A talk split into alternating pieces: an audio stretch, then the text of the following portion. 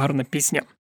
До речі, враховуючи ситуацію з Росією, от прямо зараз, і з тією ескалацією, що відбувається, вірні прихильники Петра Олексійовича впевнено можуть сказати, що от е, дядько мав рацію, але ви не проголосували і маєте тепер.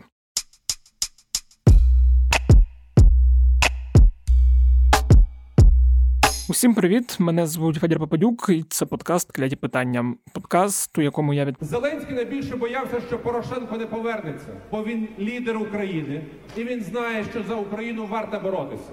пробачте якісь поміхи. Мене звуть Федір Попадюк, і це подкаст Кляті питання. Подкаст, у якому я відповідаю на усі ті кляті питання, що Ми не дали їм арештувати Порошенка в понеділок.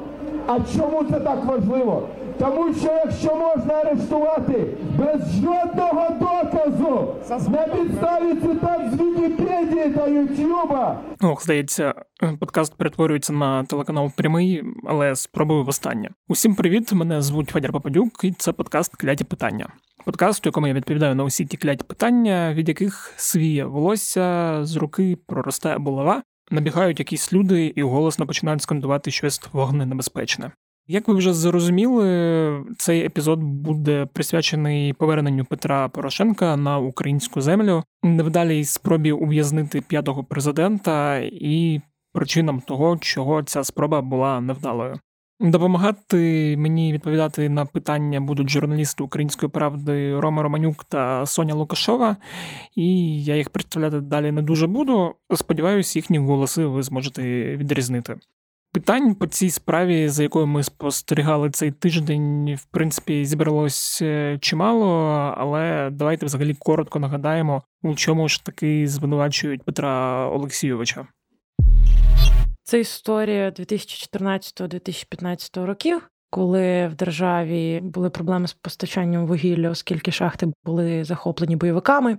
І тоді, під кінець 2014 року, уряд почав купувати вугілля шахт, власне, окупованих, фактично бойовиків. Хоча нас тут будуть, шановні захисники Петра Олексійович, постійно поправляти і казати, що не в бойовиків. Власне, слідство вважає, що це була ідея російського керівництва, яке хотіло таким чином зашкодити Україні і допомогти бойовикам. І для того були нібито зірвані поставки африканського вугілля, які теж тоді існували. І замість нього Україна купувала антрацит з окупованих територій. Важливо, я ще уточню, що це поки що не звинувачення, а підозра. Це може здаватись юридичним занудством, але це важливо, тому що не завжди у нас підозри насправді доходять до суду і до звинувачень. Таке буває, коли підозру людині оголошують, а потім справа кудись там собі зникає, забувається. Так було півтора роки тому з першою справою Порошенка, наприклад, де підозра є, але більше поки нічого немає. Ну, взагалі, от з моменту, коли про цю підозру оголосили, пройшов майже місяць, і здавалося б, у влади був час на те, щоб зрежисувати все, наче Стенлі Кубрік, але у підсумку вийшли якісь свати. І власне, чому так вийшло? Це дуже хороше запитання, на яке от зараз відповість Рома Романюк. Ну, це не могло бути спонтанною операцією, того що підозру Порошенко намагалися вручити в середині грудня, коли він скоропостіжно поїхав в своє, е, значить, незаплановане європейське дипломатичне турне.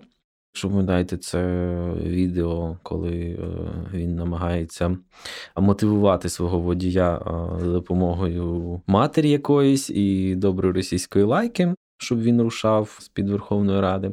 Візьміть повістку, будь ласка. Візьміть, будь ласка, повістку.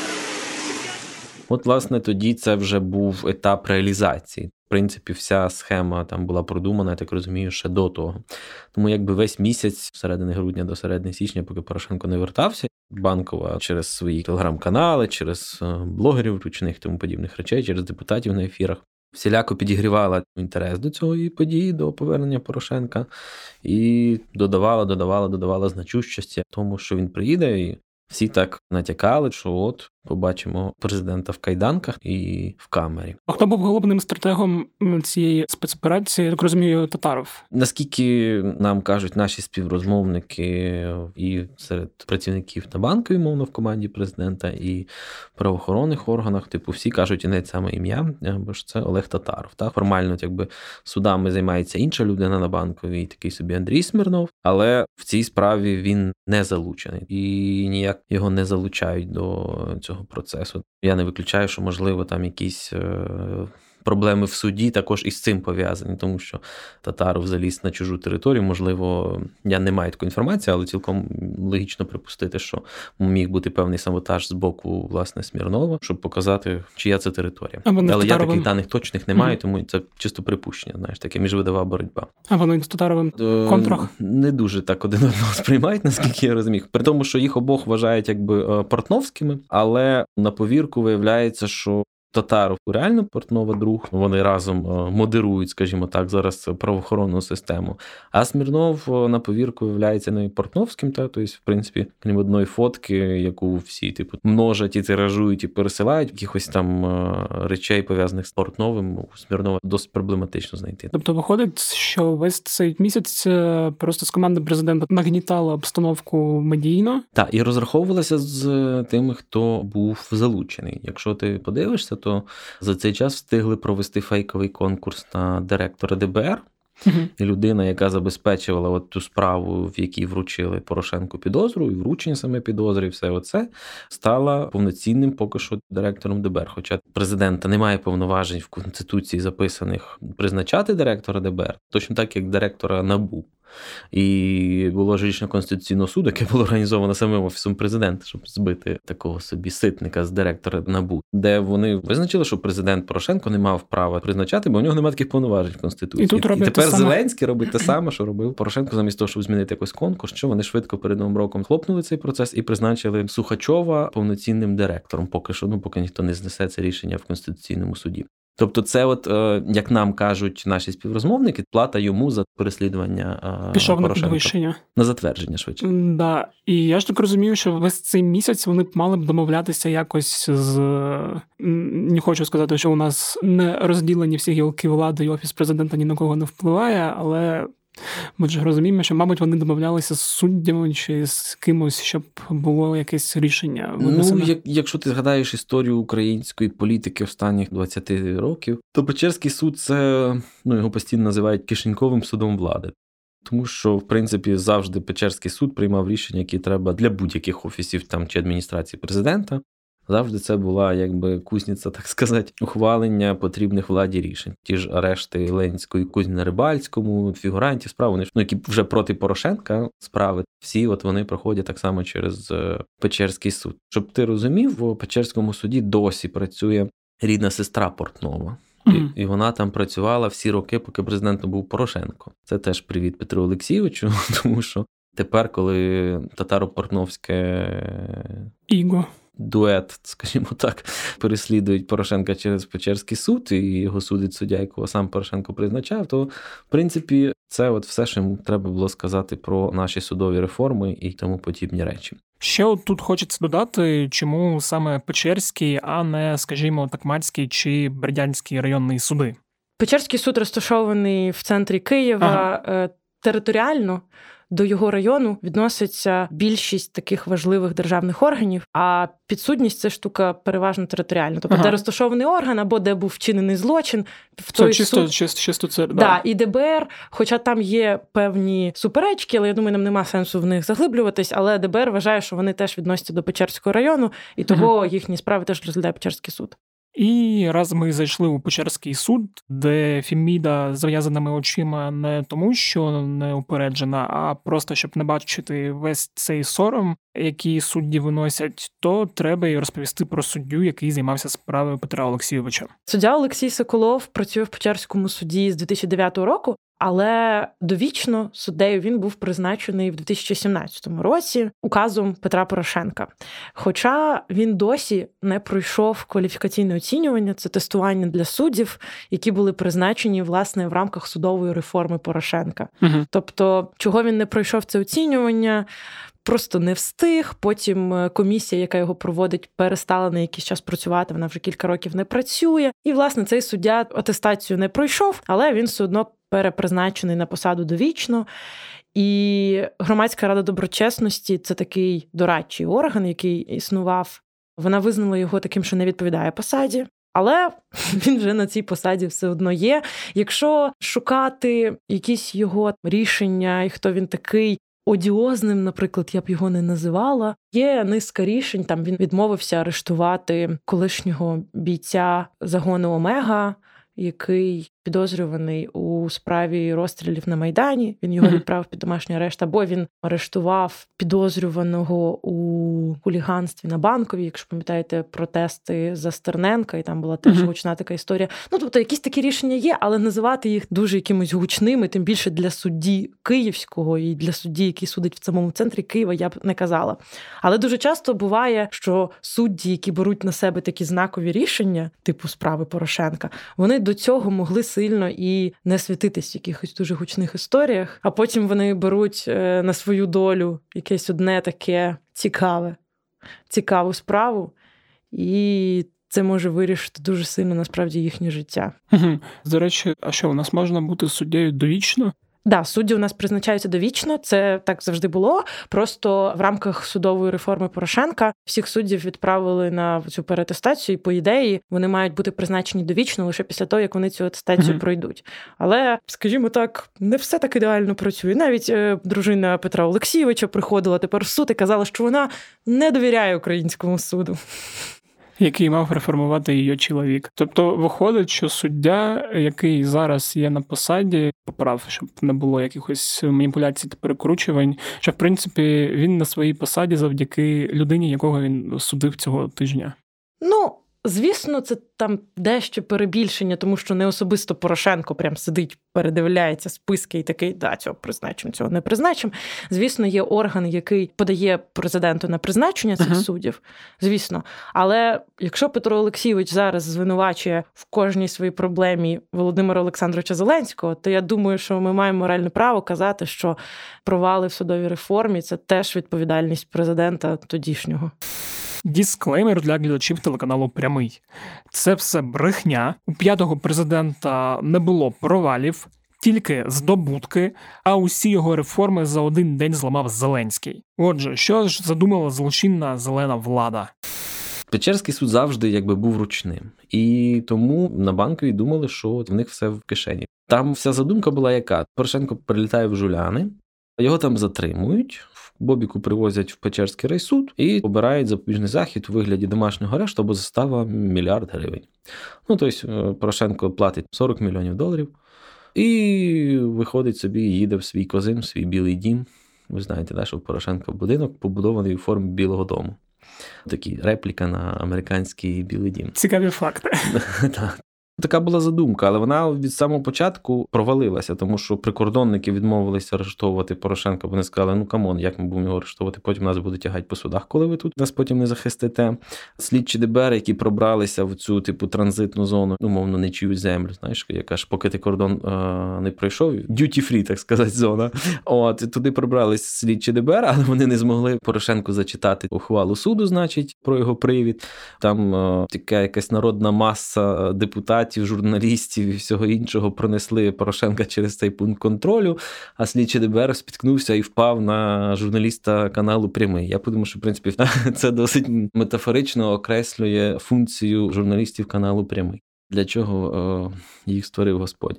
От і Відповідно, через це весь план почав е, ламатися. Та потім цей мітинг під аеропортом, спочатку потім під судом, який з нього можна сміятися, але він певний психологічний тиск на суддю вчиняв. А цей суддя працює в Печерському суді з 2009 року і був знайомий з таким собі Радіоном Киреєвим, якого свого часу той же Портнов перевів з Чернігівської області, щоб він судив Юлію Тимошенко. І всі добре пам'ятають долю Радіона Киреєва, не тільки його пітніння в залі суду і ріки, які розливалися з-під його крісла, але й його подальшу долю, коли він спочатку якби пішов на підвищення, а потім мусив тікати в Крим десь і зараз десь в Росії переховується від української влади і Фіміди. Отут ми, шановного Романа Сергійовича, трошки переб'ємо. Взагалі, історія Родіона Кірєєва доволі цікава, і в цьому контексті її слід е, комусь нагадати, а комусь розповісти. Це теж цікава символічна історія. І навіть сам Петро Порошенко в суді згадував Родіона Кірєєва. Він казав: От заходиш в Печерський суд, а тут Родіон Кірєєв казав він е, перед суддею, якого він сам призначив. Родіон Кірєєв це був такий е, образ зла української судової системи в е, часи Віктора Януковича. uh Це суддя, який судив Юлію Тимошенко за газові контракти. Він втік після революції гідності. Він був оголошений в розшук. uh таке, тобто персона нон грата в Україні. uh Але чого це дуже символічно теж е, в контексті Порошенка до справи Тимошенка суддя Радіон Кірєєв, в принципі, був якимось рядовим суддею, який судив якихось там дрібних шахраїв uh-huh. і все таке. Ну, якісь там хуліганство. Тобто, як я вже казала, в нього не було якихось дуже гучних справ політичних і всяке таке. Буквально перед тим, як почалась справа Тимошенка, він почав працювати в Печерському суді, і за що зачепилось потім пізніше, що він змінив підписку про невиїзд, uh-huh. яка була в Юлії Тимошенка, на арешт, тобто відправив її в СІЗО. І потім Європейський суд з прав людини написав, що це потягнуло за собою неправомірний арешт. І потім в Україні судова влада теж написала, що це було якесь необґрунтоване рішення, що він її арештував. Власне, такий якийсь, здавалось би, дрібний на той момент крок, не вирок навіть сам у справі, а от просто арешт тимчасовий. Він вирішив долю судді Радіона Кірєєва. І як зробив суддя у справі Порошенка? Він відмовився його арештувати і фактично відправив його під ту саму підписку про невиїзд. Зараз це просто називається особисте зобов'язання, але uh-huh. фактично це те саме. Тобто він зробив абсолютно протилежне від того, що зробив Радіон Кірєєв.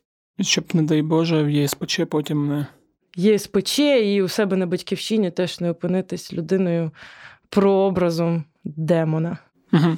Тобто, якщо так подивитися, то фактично судді думали про те, що от е, влада постійно змінюється, і що там воно буде через три роки, незрозуміло, і краще просто також не ризикувати, і хай собі Петро Олексійович ходить по київській землі ногами, а не сидить десь. Да, хоча, звісно, у нас судді теоретично мають купу всяких гарантій незалежності і захисту, але за бажання завжди можна знайти точку для тиску на будь-кого. Отже, як фактор Кірєєва вплинув на рішення судді, та чи були ще якось додаткові фактори впливу на його рішення? Я так розумію, що суддя трошечки, так сказати, перелякався і не захотів влазити всі ці процеси. Плюс Порошенко пройшов сам в суд, а не його привезли в кайданках. Та? Тобто, що коли тобі привозять там в кайданках, то це якби такий символ того, що людина десь переховувалася і ще щось таке. А коли людина сама приходить, то якби як сказати, що людина ухилялася від суду, якщо вона сама прийшла в суд. Тобто якісь такі неписані правила. Все оце наклалося, і суддя тягнув, тягнув час 17 числа, і врешті вирішив, що перенесе на 19 число. Не факт, що він знав, що 19 числа в Україну прийде держсекретар США, швидше за все не знав, ніхто не знав тоді. А якраз десь на тих вихідних було погоджено, що от 19-го прийде Блінкін. І 19-го садити Порошенка, закривати цей суддя, я так розумію, взагалі не захотів. Та й на банкові почали думати. В принципі, це такий собі сигнал. Тут всі з'їжджаються, щоб там підтримувати Україну перед обличчям російської агресії. А ми тут майдани собі провокуємо і вуличні протести, мітинги. Плюс ну, яка б це була картинка, що всередині тут всі кричать про зовнішню загрозу, а тут мордобой, бо просто так би там прихильники зі Порошенка цей автозак не випустили. Точно мусило бути якісь е, протистояння з силовиками. Ну і плюс е, ж треба розуміти, що Порошенко 5 років президентом був не просто так. Тобто в нього там все одно всередині всіх систем полишалися свої люди, свої агенти впливу. Він вміє передавати привіти, навіть куняючи в суді на камеру, та з того боку об'єктивів. Хтось е, бігає по кабінетах, передає привіти, заносить конверти, погрози і тому подібні штуки. Тобто вони теж системно працюють, працювали і тобто вони знають всіх цих суддів. Ну вони керували цією системою 5 років. Тобто да, я так, це було не так давно. Я так розумію, що і медійно вони теж підготувалися краще набагато, створивши от якраз цю все залежить від того, якби чи прихильник ти Порошенка, чи не прихильник. Тому що для прихильників Порошенка от була така картинка, що у гетьман, значить, об'єднує позицію, народне зібрання, підняли, врятували свого лідера і тому подібні речі. А люди, які байдужі до Порошенка дивились на це, ну так, типу що. Ну, півтори тисячі людей помітингували, і його зараз випустили, не хотіли ляпатись, випустили під особисте зобов'язання. Ну, в апеляції посадять під домашній арешт. Це така дуже ситуативна перемога, яка, от можливо, навіть даремно Порошенком роздувається аж настільки. І ми трошки перескочили, але відскочимо назад і розповімо про те, що відбувалося у суді, і як можна трактувати рішення судді. Більшу частину часу ми чули те, що говорив захист, uh-huh. а не те, що говорила прокуратура або судді. Того, що захист зазвичай приходить в суд з наміром виступити, показати себе, і особливо Петро Олексійович, він майстер публічних виступів. Він це вміє робити гарно, красиво. І він навіть, попри те, що схоже був дуже втомлений, він. Кожну хвилину свого виступу перетворював на такий політичний спіч, виступ, брифінг. Він починав виступати тоді, коли його навіть не просили. Він говорив, що прокурори використовують неправильну термінологію стосовно бойовиків. Просто раптом посеред виступів прокурорів він піднімався і починав виступати. І був такий навіть момент, коли суддя йому казав: Ну, Петро Олексійович, ну є ж процес. Він такий, але я обурений, так не можна. І потім прокурори в перерві підходили і казали йому: Ну, ми ж в лапках, ми ж кажемо так звані ЛДНР. Ну чого ви? Потім виправдовувались. Прокурорів було аж п'ятеро. Здається, минулого разу, коли у Порошенка була підозра, їх теж було багато, але зазвичай прокурори не ходять таким великим составом в суд. Адвокатів було троє, і вони, як це часто буває, просто зачитували монотонно з листка. Моя колега, яка була в суді, вона казала, що здебільшого їх не було чути враховуючи, що на вулиці був мітинг під судом, і там була музика, і цю музику, до речі, приглушали, коли виступав захист і Порошенка. І підвищували, коли да, да, коли виступав Порошенко, вони казали, так, так, так, тихіше слухаємо, виступає гетьман, а потім, ну боже, яка різниця, що говорить суддя? Ти суддя теж тихенько собі там щось говорив. Яка різниця? Суддя і прокурори там дуже часто працюють для себе, а адвокати працюють для публіки. Те, що суддя виносив рішення аж два дні, це абсолютно незвична практика. Вигадати якесь юридично зрозуміле, знаєш, пояснення для цього. Я, наприклад, не можу. Ну такі я ніколи не бачила, щоб такі рішення писались два дні. Угу. Тобто вони зазвичай швидше чи довше? Кілька годин. Ага. Зазвичай за кілька годин. Ну він може. Ну можеш почекати до вечора, до ночі буває.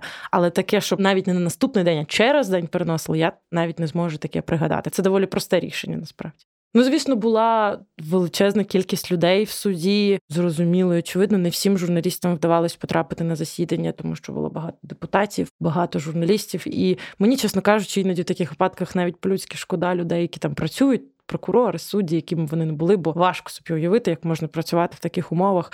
Коли у тебе під однією рукою мітинг, музика, під іншою рукою купа журналістів. Ну але напевно це Така доля. Кожна людина знає, як це важко, коли працює у великому офісі без наушників.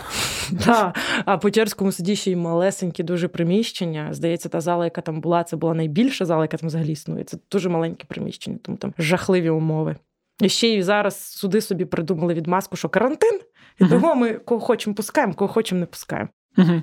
Окей, а тоді таке питання. В принципі, якщо підсумувати, то можна сказати, що найголовніше і найдивніше це те, що в такій простій справі рішення приймали так довго. Це очевидно, я думаю, свідчення процесів, які відбувались десь поза нарадчою кімнатою ага. судді. І тоді, от е, таке запитання: як можна трактувати рішення судді? Чи відповідає воно ситуації, може зам'яке, чи навпаки, треба було в каземат кинути е, гетьмана Сивачолого і там не знаю, чи ще кудись в каземат імені Малюська якийсь платні камери СІЗО. Е, да. На жаль, е, до речі, Порошенко б не потрапив в них, навіть якби його арештували. Мені здається, справа Петра Олексійовича це хороший момент, щоб замислитись взагалі про те, як часто ми плутаємо справедливість з помстою, тому що взагалі що таке запобіжний захід? Це не вирішення, чи людина винувата, чи вона порушила закон, чи вона злочинець і все таке. Запобіжний захід існує виключно для того, щоб людина не заважала слідству розробити свою роботу, тому що фактично слідство розкриває свої карти перед підозрюваним. Підозрюваний вже знає, які є докази, які є свідки, що на нього знають, що про нього не знають, і він може знищувати докази, він може тікати, він може тиснути на свідків. І щоб цього не було, існує оцей запобіжний захід. І дуже часто, коли у нас е, затримують якогось корупціонера, наприклад, одразу виникає що бажання в тюрму посадити, хай сидить вже зараз. І ну я розумію, звідки виникає так через невиконаний запит на справедливість. Але тут питання, чи це дійсно справедливість, тому що якщо так само за грати потрапляє людина, яка нам подобається, активіст якийсь, журналіст, політик, якому ми імпонуємо, то чи е, п'ятий президент. Ну да, бо хтось так само імпонує п'ятому президенту, то одразу виникає бажання звільнити цю людину. Для чого він буде приходити в суд, і ви в суді вже вирішите. Ну тобто, ми дуже часто у цьому своєму розумінні справедливості керуємось своїм ставленням до цієї людини і тим, що ну чекайте, ну от там оцей, наприклад, давай виберемо ім'я, яке не буде нічого означати. Іван, він точно злочинець, от він хай сидить. А цей Петро, не, не той Петро, інший будь-який Петро, не злочинець, хай він не сидить. Але це так не має працювати. І Петро Олексійович зробив все, щоб його вважали таким. Слухняним підозрюваним. Так, він був за кордоном, він вернувся в країну, він сам прийшов в суд, тобто його ніхто не затримував чи не зміг затримати. Ну що ж, він публічна особа, йому не так просто втікти, його знає вся країна. А закон каже, що арештувати людину потрібно тільки тоді, якщо ну, дійсно прокурор і суддя переконані, що він може це все там робити, тиснути на свідків, знищувати докази тощо. А жодних свідчень того, що Петро Порошенко буде це робити, нам принаймні не озвучили. Може, вони є, а прокурор їх не озвучили. І це стосується не тільки Петра Олексійовича, це, на жаль, системна історія в українських судах. Нас затримують людей. Потім прокурор просто приходить, каже: Знаєте, ми його підозрюємо в тяжкому злочині. і Ми вважаємо, що він боїться і буде тікати. В нього є закордонний паспорт, значить він буде тікати. Давайте його арештуємо. Угу. А суддя боїться, що знаєш, виникне якась, наприклад, що потім скажуть, що він відмовився... Що він відпустив корупціонера або якогось бандита або він насправді виявиться корупціонером. Ну, коротше, суддя боїться брати гріх на душу, і він арештовує людей. І люди дуже дуже дуже довго сидять в СІЗО ще довго до того, як суд взагалі розгляне докази проти них і взагалі їхню вину. Того я особисто і закон і Європейський суд з прав людини вважає, що не потрібно всіх одразу завжди кидати в слідчий ізолятор. Якщо навіть відкидати всю цю софістику, є прагматичні аргументи, бо ми можемо програти потім в Європейському суді з прав людини купу грошей. Такий арешт однієї людини може нам потім обійтись в 3, 5, 8 тисяч євро просто за те, що людина там скількись років сиділа в СІЗО. Того це бажання посадити всіх треба в собі трошки втихомирювати. І це має стосуватись не лише політичних опонентів, а взагалі всіх. Того, що от Федя посміхається. Я слухаю. Того, що якщо перелічити всі аргументи, які я наводила раніше, то вони так само стосуються й іншого підозрюваного в цій справі, пана Віктора Медведчука. І Віктор Медведчук теж публічний політик, якого знає велика кількість людей. Він теж не втік, він прийшов на суд і всяке таке, але його відправили під домашній арешт. І звісно, якщо спитати прихильників Петра Олексійовича, вони скажуть, звісно, Медведчук має сидіти. А прихильники Медведчука скажуть, звісно, Порошенко має сидіти. Хоча, по суті, у них одна справа, приблизно одні ті самі аргументи, і все таке. Просто є ще прихильники Зеленського, які скажуть, вони обоє мають сидіти. Всі мають сидіти. Але потім за два з половиною роки влада зміниться, і прихильники Зеленського вже будуть приходити, можливо, під суд так само, як приходять зараз прихильники Петра Олексійовича. Стародавня українська традиція приходити да. під суд. І до речі, те, що Медведчук під домашнім арештом, а Порошенко ні, це дійсно проблема для влади. Ну тому що складно пояснювати, як один фігурант справи ходить під особистим зобов'язанням без якихось обмежень, а інший мусить сидіти вдома під домашнім арештом цілодобовим, носити браслет і подібні речі. Чому ну до фігурантів тієї самої справи таке різне ставлення. При тому, що обидвоє депутати, це я про Медведчука кажу.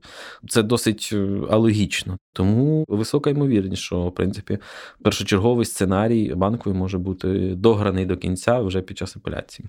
Ну і ще варто додати, рішення зараз може не влаштовувати ані прокуратуру, ані захист Петра Олексійовича, але все ж таки поки що Порошенко не визнали невинним. Я вже трошки раніше казала, що підозра не завжди в українських судах доходить до суду. На жаль, чи на щастя, навіть не знаю. Поки що йде просто розслідування, і в принципі. Там юридично Петро Олексійович не зобов'язаний нікому нічого доводити, але Теоретично, той факт, що суддя взагалі обрав йому запобіжний захід будь-який, означає, що він визнав цю підозру. Ну тобто, що підозра дійсно вручена, бо Петро Олексійович взагалі не вважався підозрюваним. Він казав: ви мені не вручили підозру, взагалі, що це таке. От. Суддя не вивчає докази по суті, але він ну так, типу, докази якісь там є. Ну окей. Але на жаль, українська практика теж свідчить про те, що за бажання цю підозру можуть потім скасувати. І були навіть приклади, коли кілька років тривало слідство. Наприклад, от у справі мера Одеси Труханова uh-huh. йому обирали там якийсь запобіжний захід, ще щось. А потім, коли суд розглядав справу по суті і виносив вирок, він сказав: а ви неправильно йому вручили підозру. І все. І людину виправдовують просто навіть на підставі цього, вже навіть не важливо, які там докази.